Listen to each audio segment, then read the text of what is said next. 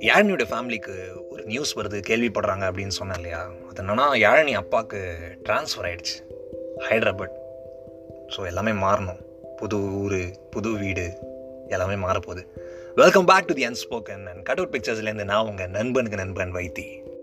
எப்போவுமே நமக்கு ஏதாவது ஒரு விஷயத்தில் சேஞ்ச் வருது இல்லை புதுசாக ஒரு விஷயம் பண்ண போகிறோம் அப்படின்னா அதுக்குள்ளே ஒரு எக்ஸைட்மெண்ட் இருக்கும். அந்த விஷயம் என்ன அப்படின்னு தெரிலனா கூட ஐ புதுசாக ஒன்று நடக்க போதே அப்படிங்கிற ஒரு எக்ஸைட்மெண்ட் இருக்கும். அதே மாதிரி எக்ஸைட்மெண்ட் யாழினிக்கும் யாழினி தம்பிக்கும் இருந்தது. ஸோ புது ஊருக்கு ஷிஃப்ட் ஆகிறாங்க ஹைதராபாத்லாம் பார்த்து செம்ம ஜாலியாக ஆகிறாங்க அங்கே போய் பார்த்தா ஒரு கேட்டட் கம்யூனிட்டி பெரிய கேட்டட் கம்யூனிட்டி இந்த ஐநூறு வீட்லாம் இருக்கும்ல அந்த மாதிரி பெரிய அப்பார்ட்மெண்ட்ஸ் கேட்டட் கம்யூனிட்டி அதில் கிட்டத்தட்ட டாப் ஃப்ளோர் ஃபோர்டீன்த் ஃப்ளோரில் இவங்களுக்கு வீடு. ரெண்டட் தான். ட்ரிபிள் பெட்ரூம் ஹவுஸ் அந்த கேட்டட் கம்யூனிட்டியில் பார்த்தா நிறைய கிளப்ஸ் இருக்குது ஜிம் இருக்குது ஷட்டில் கோர்ட் இருக்குது ஸ்விம்மிங் பூல் இருக்குது மினி தேட்டர் இருக்குது சின்ன ஃபங்க்ஷன் ஹால் இருக்குது ஸ்பா பியூட்டி பார்லர்னு கிட்டத்தட்ட ஒரு மினி ஊரே வச்சு நடத்திக்கிட்டு இருக்காங்க.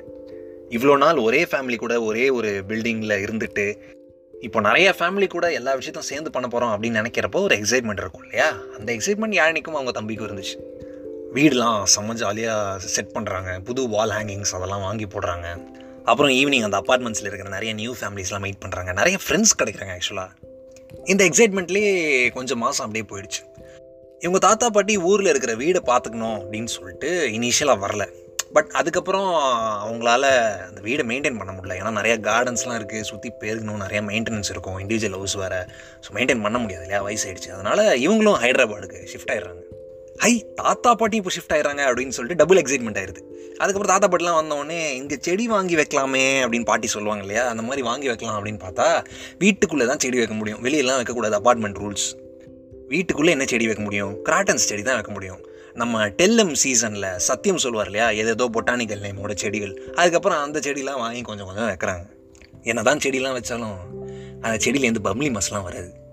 ஒரு நாள் அப்படி தான் பக்கத்து வீட்டு ஆண்டி எங்கள் வீட்டில் ஸ்பெஷலாக பண்ணுது அப்படின்னு சொல்லிட்டு எடுத்து வந்து கொடுத்தாங்க. ஒன்றும் இல்லை. புதினா சட்னி. புதினா சட்னி என்ன ஸ்பெஷல் அப்படின்னு கேட்டால் இல்லை நாங்கள் மாநில ரூஃப் கார்டன் வச்சுருக்கோம் இல்லையா? நாங்களே அதை பிளான் பண்ணி அந்த செடியிலேருந்து எடுத்து ஃபார்ம் ஃப்ரெஷ் புதினா அது. சாப்பிடுங்க அப்படின்னாங்க. அடப்பா அவங்களா நாங்களாம் அரிசியை தவிர எல்லாமே ஃபார்ம் ஃப்ரெஷ்ஷாக தானடா சாப்பிட்டுக்கிட்டு இருந்தோம். ஆனால் இப்போ இருக்கிற ஃப்ளாட் சுச்சுவேஷனில் ரூஃப் கார்டனே ரொம்ப பெரிய விஷயந்தான் புதினா சட்னி பெரிய விஷயம்தான்ப்பா. ஆனால் என்னதான் சொல்லுங்கள் இவ்வளோ பெரிய அப்பார்ட்மெண்ட்டில் தண்ணி பிரச்சனை இல்லை. ஆனால் மாதம் மாதம் அதுக்கு அஞ்சாயிரம் கொடுக்கணும். அதுதான் கொஞ்சம் பிரச்சனையாக இருந்துச்சு. சரி இதெல்லாம் இருந்தாலும் அவங்களுக்கு அந்த வீடு பிடிச்சிருந்துச்சு. அப்படியே ஒரு ரெண்டு மூணு வருஷம் போயிடுச்சு.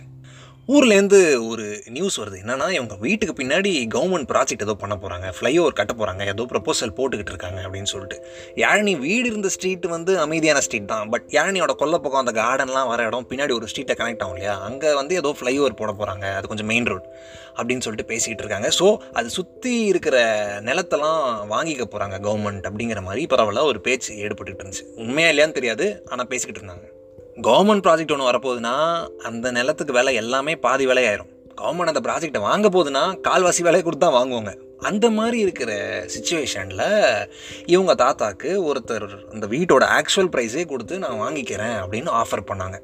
ஸோ இவங்க தாத்தாக்கும் லைட்டாக டெம்ட் ஆகி சரின்னு ஒத்துக்கிட்டார்.